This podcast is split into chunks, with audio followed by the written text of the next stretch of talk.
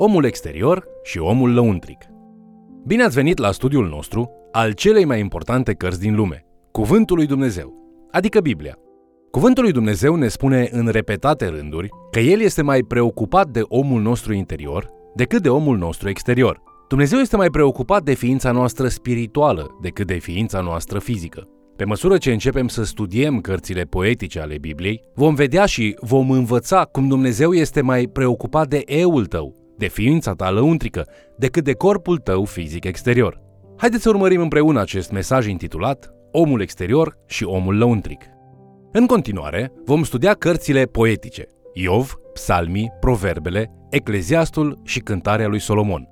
Poezia este limbajul inimii și Dumnezeu este foarte îngrijorat și preocupat de inima poporului său. Aceste cărți de poezie sunt un mesaj din inima mare a lui Dumnezeu către inima poporului său. El a dat cartea Iov celor care suferă, psalmii pentru cei care se închină, ecleziastul pentru cei care se îndoiesc, proverbele pentru cei care se luptă cu problemele de zi cu zi ale vieții în comunitate și cântarea lui Solomon pentru cei care se luptă cu dragostea. Să aruncăm o privire rapidă la fiecare dintre aceste cărți.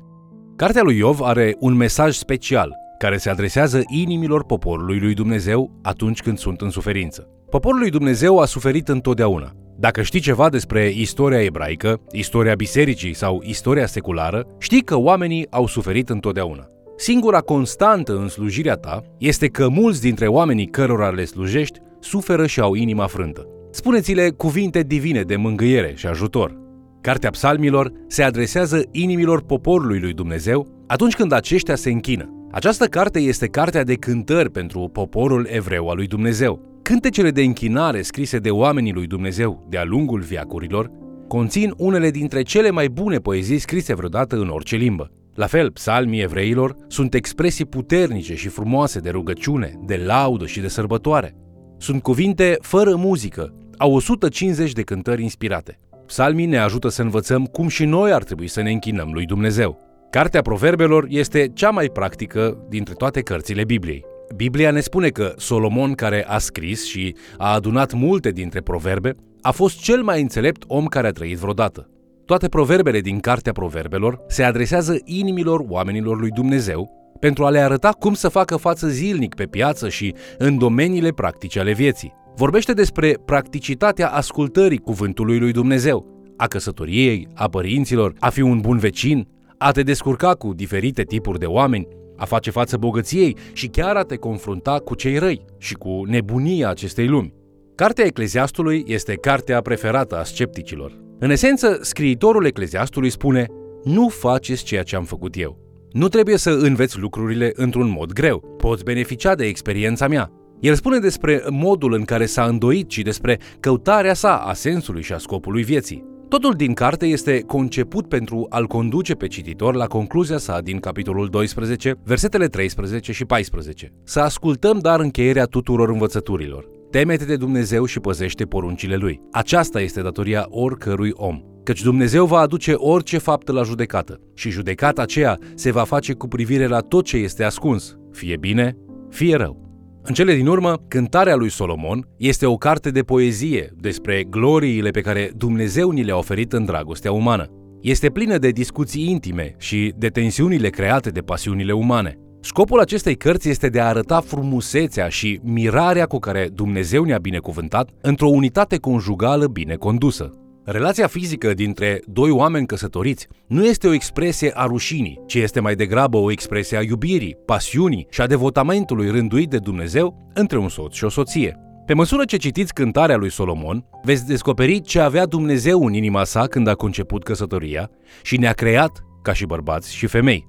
În aceste cărți poetice, constatăm că Dumnezeu este interesat de inimile noastre. Astfel, ne-am putea întreba ce înseamnă când Dumnezeu ne îndeamnă în Proverbe, capitolul 4, cu versetul 23. Păzește-ți inima mai mult decât orice, căci din ea ies izvoarele vieții. Sau ce înseamnă când Dumnezeu poruncește în Deuteronom, capitolul 6, versetul 5, să iubești pe Domnul Dumnezeul tău cu toată inima ta, cu tot sufletul tău și cu toată puterea ta. Sau ce a vrut să spună Isus când ne-a avertizat în Matei, capitolul 6, cu versetul 21? Pentru că unde este comoara voastră, acolo va fi și inima voastră. Și ce a vrut să spună Ieremia în capitolul 17, versetul 9, prin versetul Inima este nespus de înșelătoare și deznădăjduit de rea. Cine poate să o cunoască? Ce a vrut să spună David în Psalmul 51, când l-a rugat pe Dumnezeu să creeze în el o inimă curată?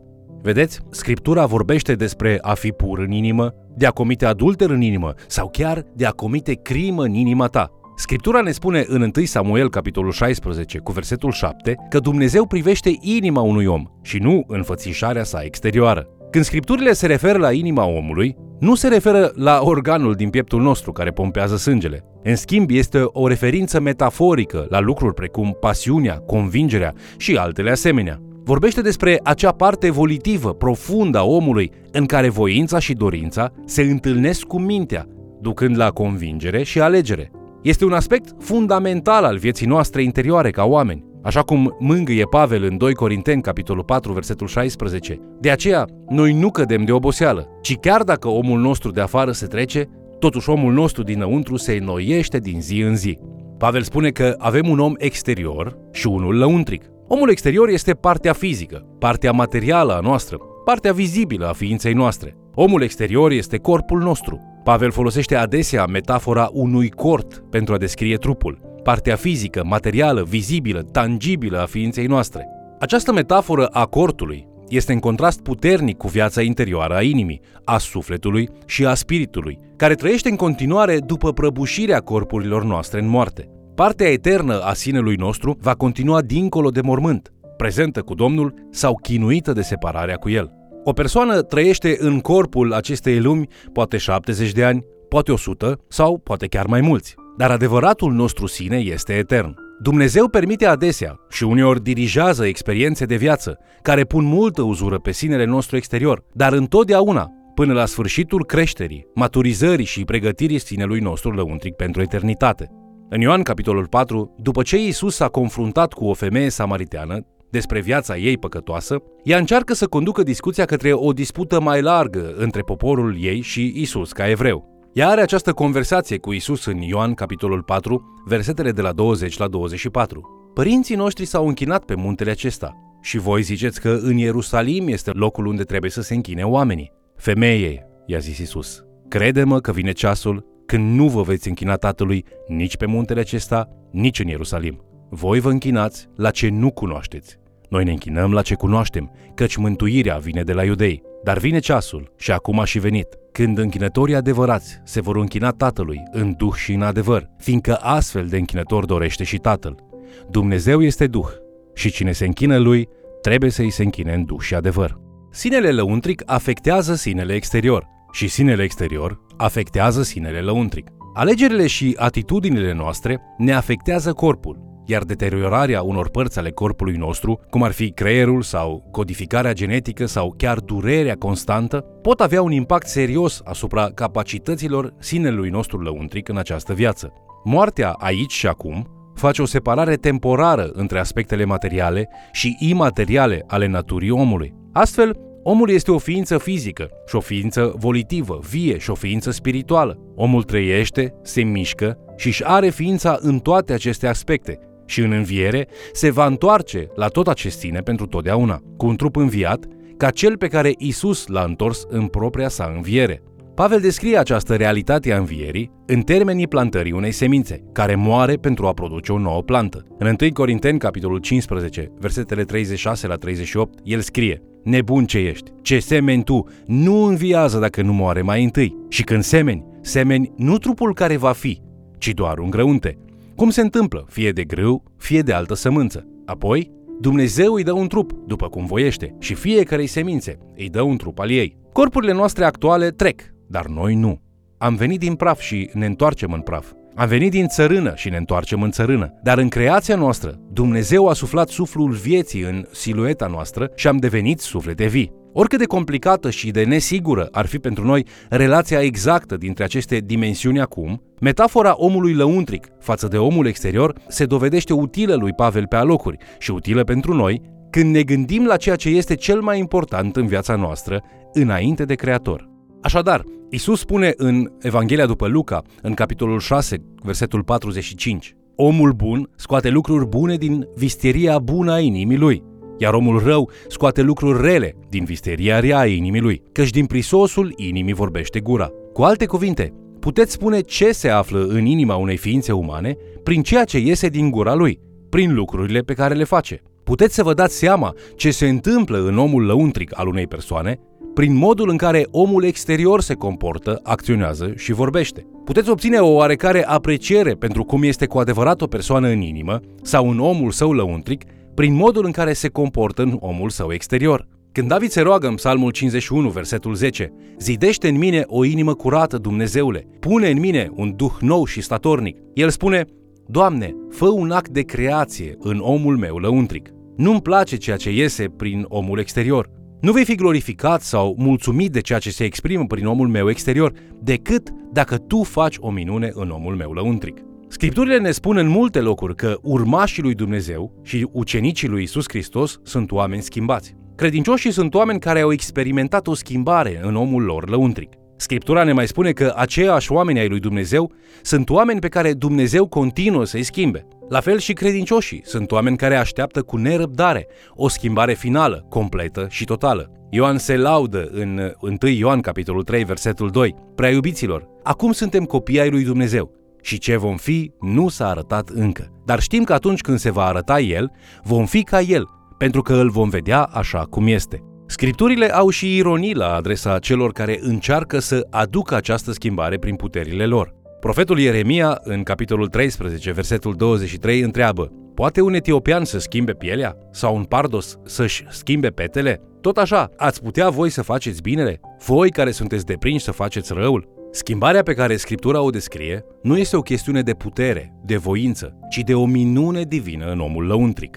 Vestea proastă este că nu ne putem schimba singuri. Însă vestea bună este că Dumnezeu ne poate schimba. În primul rând, omul lăuntric este schimbat. Atunci, efectul schimbării în omul lăuntric va fi văzută în omul exterior. Dumnezeu dorește cu tărie să ne vadă experimentând această schimbare în omul nostru lăuntric și El vrea să vadă rezultatele acestei schimbări interioare exprimate prin omul nostru exterior. De aceea, Dumnezeu ne dă cinci cărți poetice inspirate în Scriptură care sunt scrise în limbajul inimii. Pe măsură ce citiți aceste cinci cărți de poezie, veți simți degetul lui Dumnezeu apăsându-vă inima, omul lăuntric, insistând asupra schimbării, insistând asupra realității în miezul ființei voastre, astfel încât să puteți fi autentic în credința și experiența voastră cu Dumnezeu. Veți descoperi că aceste cărți de poezie sunt cele mai devoționale cărți din Biblie. Dumnezeu ne-a dat cartea lui Iov, pentru a ajuta oamenii să facă față suferinței. Este un mesaj al lui Dumnezeu pentru inimile rănite. Dumnezeu ne-a dat cartea psalmilor pentru a ne întâlni și a îndruma inima care iubește să se închine. Dumnezeu ne-a dat cartea proverbelor pentru a ne oferi înțelepciune practică pentru viață. Dumnezeu a dat ecleziastul celor cu o inimă cercetătoare, căutând răspunsurile finale ale sensului vieții în Dumnezeu. La fel Dumnezeu a dat cântarea lui Solomon inimii iubitoare, celor care caută o uniune conjugală binecuvântată de sus. Ai fost tu schimbat în omul lăuntric? Ți s-a făcut inima nouă? E schimbat dinăuntru spre exterior? Dacă nu, Dumnezeu poate și vrea să facă asta în viața ta. Vorbește cu El astăzi. Când vorbim cu Dumnezeu, numim asta rugăciune. Rugați-l pe Dumnezeu ca David, care a scris în Psalmul 51 cu versetul 10 Zidește în mine o inimă curată, Dumnezeule, pune în mine un duh nou și statornic, nu mă lepăda de la fața ta și nu lua de la mine Duhul tău cel sfânt. Dă-mi iarăși bucuria mântuirii tale și sprijină-mă cu un duh de bunăvoință. Atunci voi învăța căile tale pe cei ce le calcă și păcătoșii se vor întoarce la tine. Vă mulțumesc pentru că ați fost alături de noi studiind Cuvântul lui Dumnezeu. Cărțile poetice sunt un loc minunat pentru a învăța despre inima lui Dumnezeu și a experimenta dragostea lui. Iubirea și puterea lui Dumnezeu vă pot schimba pe dinăuntru. Dumnezeu are multe să te învețe în aceste cărți care te vor întări și te vor încuraja. Te invit să ne urmărești în continuare și, de ce nu, să mai chem cel puțin o persoană să ni se alăture.